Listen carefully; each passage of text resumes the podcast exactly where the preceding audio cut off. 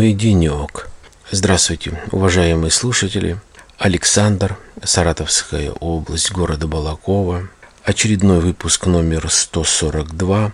Жить всегда интересно. Вот я решил так назвать этот выпуск, так назвать свой подкаст, который вы сможете послушать на моем сайте alexanderpodcast.com а также на подкаст-терминалах Podster, PodFM. Я размещен в социальных сетях ВКонтакте, Фейсбуке, в Твиттере, а также в iTunes.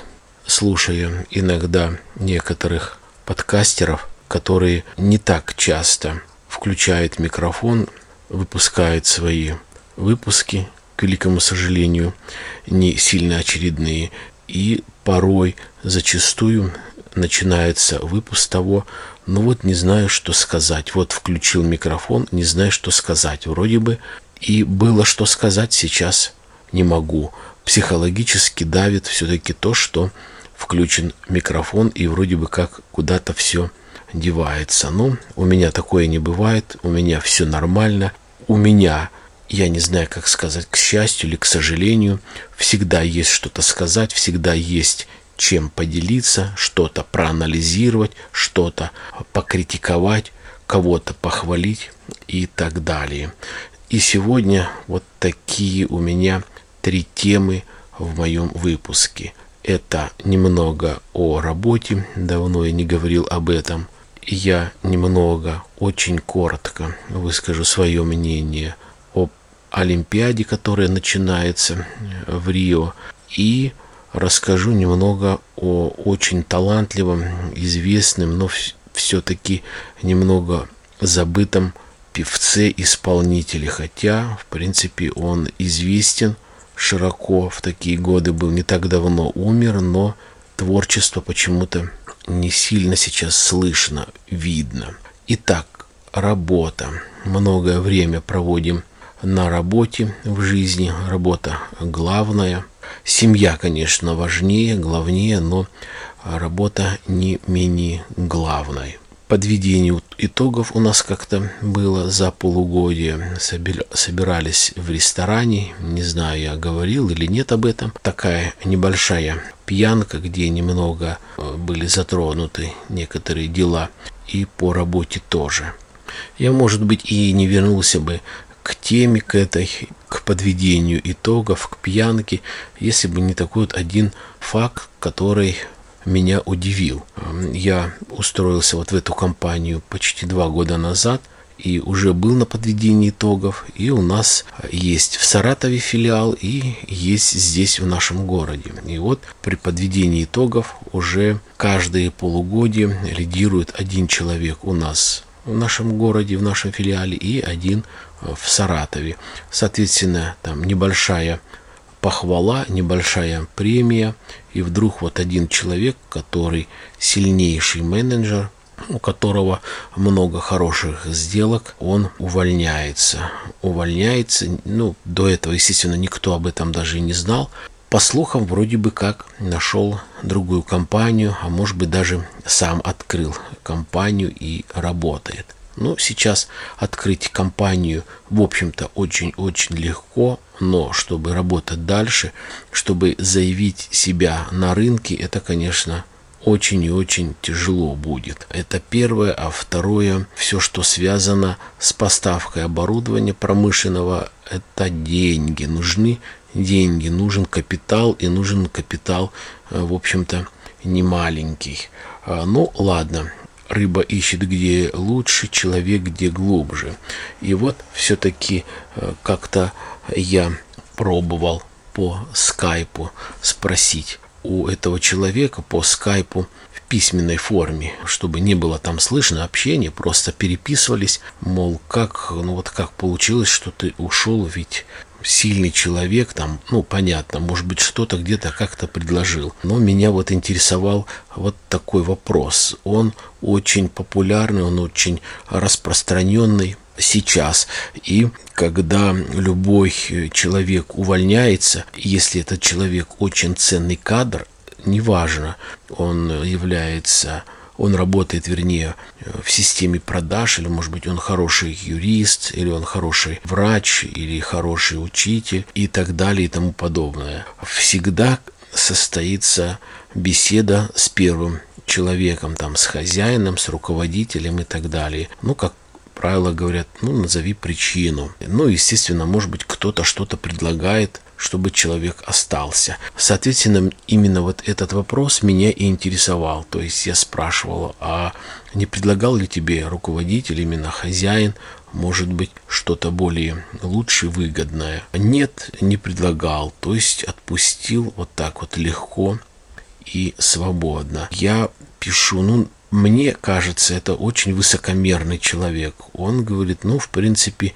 да, гордость заедает его. Вот если он возьмет даже тот человек, который уходит, и взять и что-то предложить. На мой взгляд, хотя это вот такие вот разговоры, может быть, на самом деле так и не есть, но все-таки мне кажется, что этот человек навряд ли может поговорить и предложить, что вот давай вот я тебе, может быть, что-то предложу более интересно, ты оставайся здесь.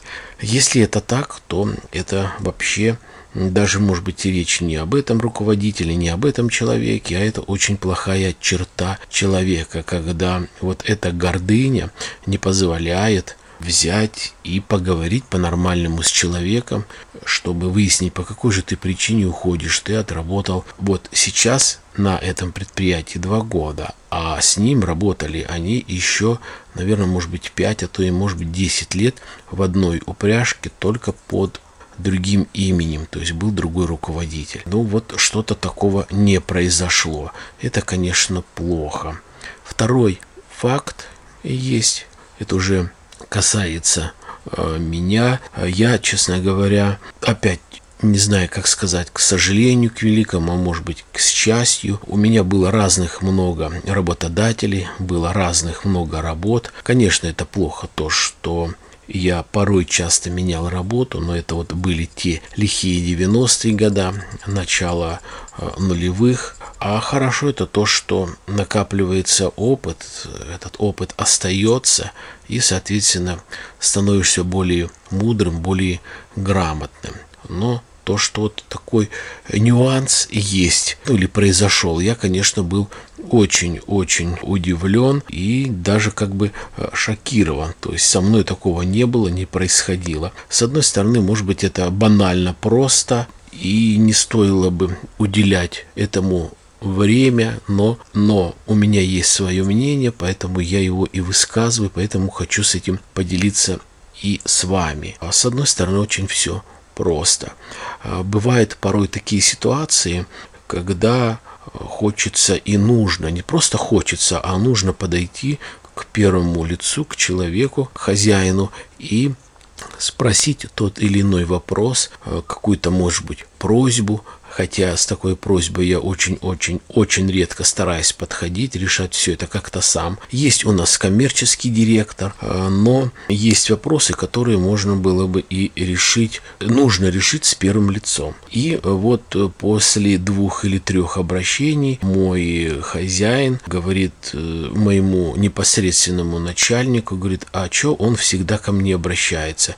Ну, ты же руководитель, ты же коммерческий директор здесь в своем филиале, почему он к тебе не обращается. Он отвечает, ну, наверное, такие есть вопросы, которые бы решить сразу напрямую. Нет, ты ему скажи, пускай он ко мне не обращается, а все-все-все вопросы через тебя, то есть через него. Я понимаю, я очень хорошо понимаю субординацию. Я понимаю, что не нужно никогда прыгать через голову. Я знаю о том, что есть у меня непосредственный начальник, с кем можно было бы решить те или иные вопросы.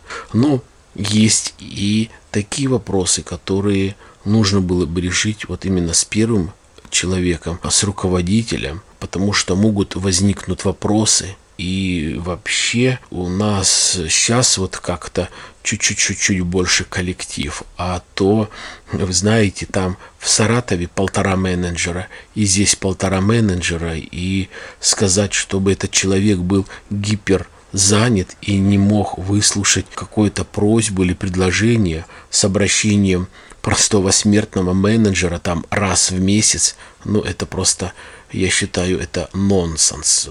Я понимаю руководителей, понимаю хозяин, но компания у нас там, менеджеры у нас 10 э, человек или там 12 человек, из них 90% ИТР. То есть менеджеров нету, менеджеров мало, которые делают деньги. И то вот уходят, увольняются. Их просто нету. И уж те люди, которые делают деньги, уж можно было бы, наверное, как-то взять и выслушать, что-то сказать, подсказать. Но, к сожалению, этого нет. Я говорю, вот в такой компании, которая очень маленькая, ставить такой вот вопрос, это, конечно, вот, ну, как-то не сильно приятно, но, по крайней мере, для меня. Еще раз повторяю, я выразил чисто свою точку зрения. В других компаниях, э, может быть, это все нормально, в других компаниях может быть больше людей, но я еще раз повторяю, я работал в очень многих компаниях, и компании, которые даже побольше, и ничего такого, и никто никогда там не бил по рукам, не выговаривал, что это он напрямую ко мне обратился с какой-то просьбой, ну, естественно, не с мелкой.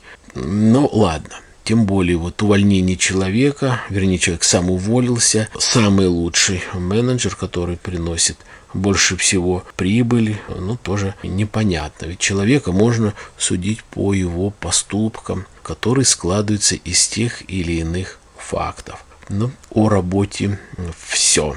Пока все. Есть очень интересные вещи, я расскажу в следующих выпусках. Олимпиада. Действительно очень жалко тех людей, которые боролись э, за то, чтобы участвовать в Олимпиаде, которые готовились, которые действительно не употребляют никакие препараты запрещенные, не употребляют допинги, и они не попали.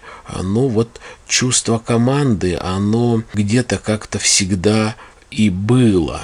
Было, чтобы была поддержка друг другу к плечу, чтобы как-то, а может быть, э, отвечал человек за команду, и команда отвечала за этого человека. Если есть легкая атлетика, если есть бегуны, ну нельзя употреблять допинг, а этот человек употребляет, он подводит всю команду, поэтому идет отстранение. Просто такие факты есть не о спорте, а вообще. Э, даже когда-то я учился в школе и намечались какие-нибудь мероприятия, походы, говорили, а вот у вас там такой-то, такой-то разгильдяй, вы не пойдете в поход. То есть наказывался весь коллектив, весь класс. Когда я учился в авиационном училище, и у нас, естественно, училище закрытого типа, для того, чтобы там выйти в увольнение, либо куда-то поехать,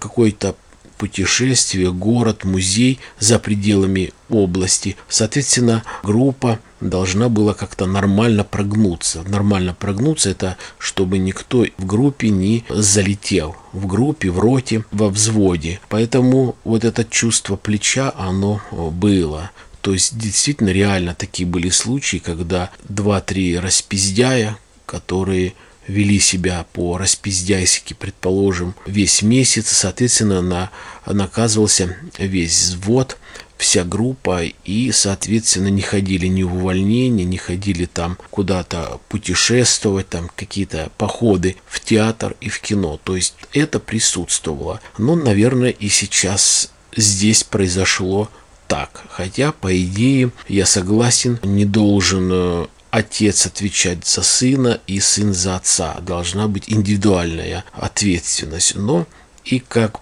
как это сейчас модно говорить, политологи говорят о том, что согласен с ними, во всяком там международном олимпийском комитете, в МОПе нету представителя России, который мог бы отстаивать эти интересы, представлять эти интересы, доказывать ту или иную позицию по употреблению допингов и так далее. Ну, то, что давят на нашу страну и не хотят пропускать никуда чувствуя, что действительно страна а, сильная даже по Олимпиаде, по спорту, это, конечно, видно. Это, конечно же, политика. Не хотят Россию пускать в спорт. Хотя и на рынок тоже. Все, что касается санкций, это да, видно.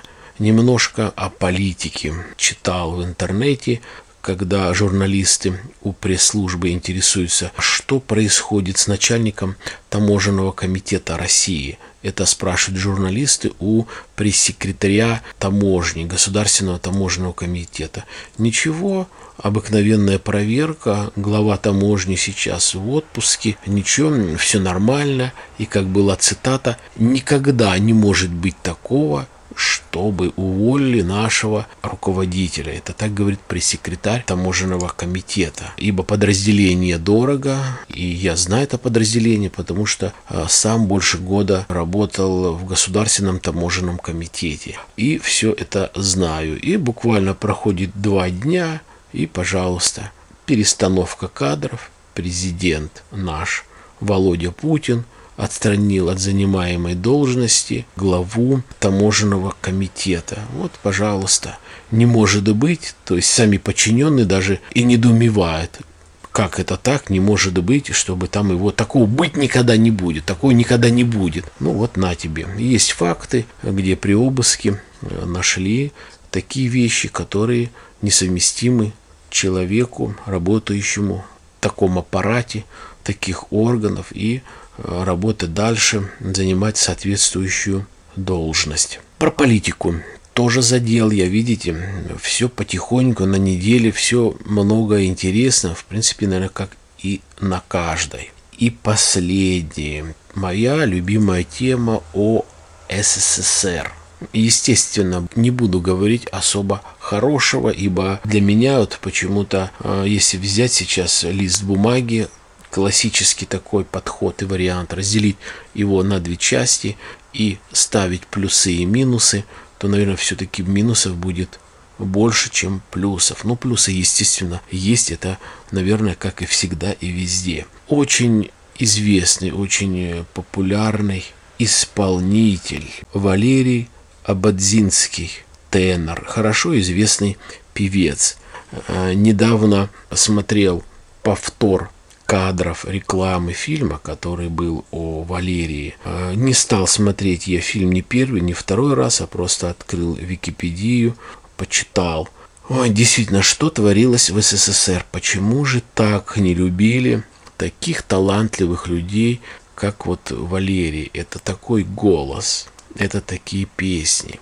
Но вот почему все, все хорошее в СССР, приятное, все, что для людей нужно было делать, все это закрывалось. Почему вот доведен был человек до такого состояния, что вынужден был уйти со сцены, вынужден был принимать наркотики и злоупотреблять алкоголем. Но почему же вот так вот это происходит? Что мне поразило вообще вот в этом человеке, в истории, в биографии и фактах. В Википедии я нашел ссылочку на сайт. Сайт открыт в память этого прекрасного человека. А, занимается сайтом его две замечательные дочери, а, Валерия и Анжелика, которые рассказывают о биографии отца, многие фрагменты жизни, фрагменты из жизни,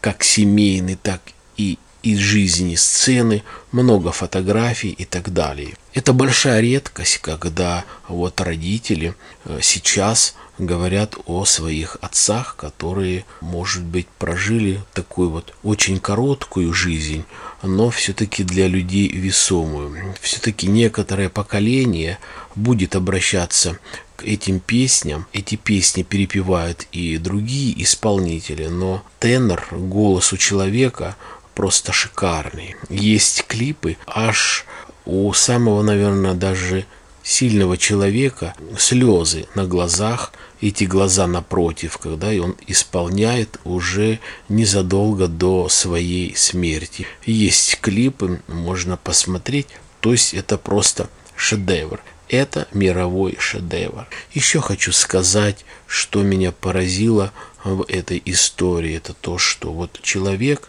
к великому сожалению, я с пониманием отношусь, это депрессия, это не пускали на гастроли, это постоянная критика вот с этой коммунистической партии Советского Союза. Человек вынужден был к рюмке пристраститься, но благодаря людям, там, знакомым, детям, человек все-таки решил это все бросить и начал исполнять, выступать, гастролировать дальше. Его люди узнали, его публика приняла и все нормально. Не буду называть э, других людей, которые не смогли это сделать, которые также находились в депрессии, которым хотели помочь родственники, близкие, но этот человек оказался слаб и так увис, увяз в этой в трясине, в грязи, в алкоголе, в наркотиках и умер. А ведь и много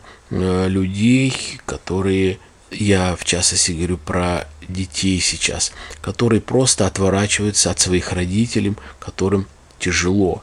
И как ни странно, это популярные родители, это популярные люди, известные.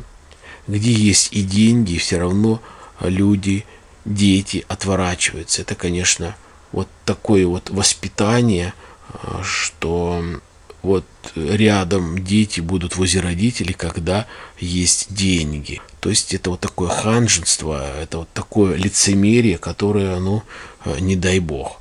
Я всегда говорил о том, что все-таки родители это святое, выросли дети, да, они стали на путь, на путь немного а, другой сейчас, другое время сейчас тяжело, но все-таки можно всегда попроведать родителей, позвонить им, узнать, как их дела. Именно вот на таких словах я и хочу закончить свой выпуск. Всем я желаю благополучия, счастья, терпения, здоровья. Берегите себя, берегите близких. До свидания.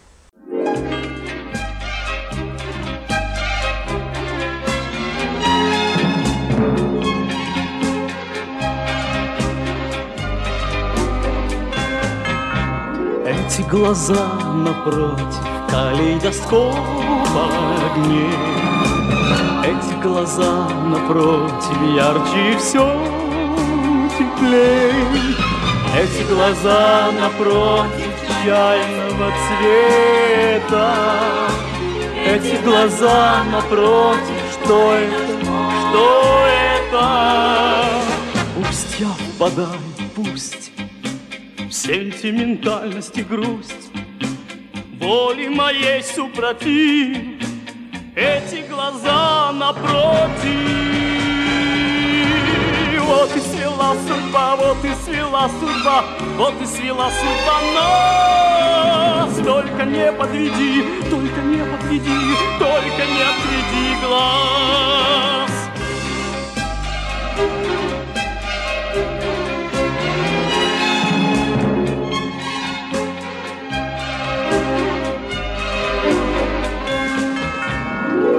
глаза напротив пусть побегут года. Эти глаза напротив сразу и навсегда. Эти глаза напротив и больше нет разлук. Эти глаза напротив мой молчаливый друг сентиментальность и грусть. Воли моей супротив Эти глаза напротив. Вот и свела судьба, вот и свела судьба. Вот и свела судьба нас. Только не подведи, только не подведи Только не отведи глаз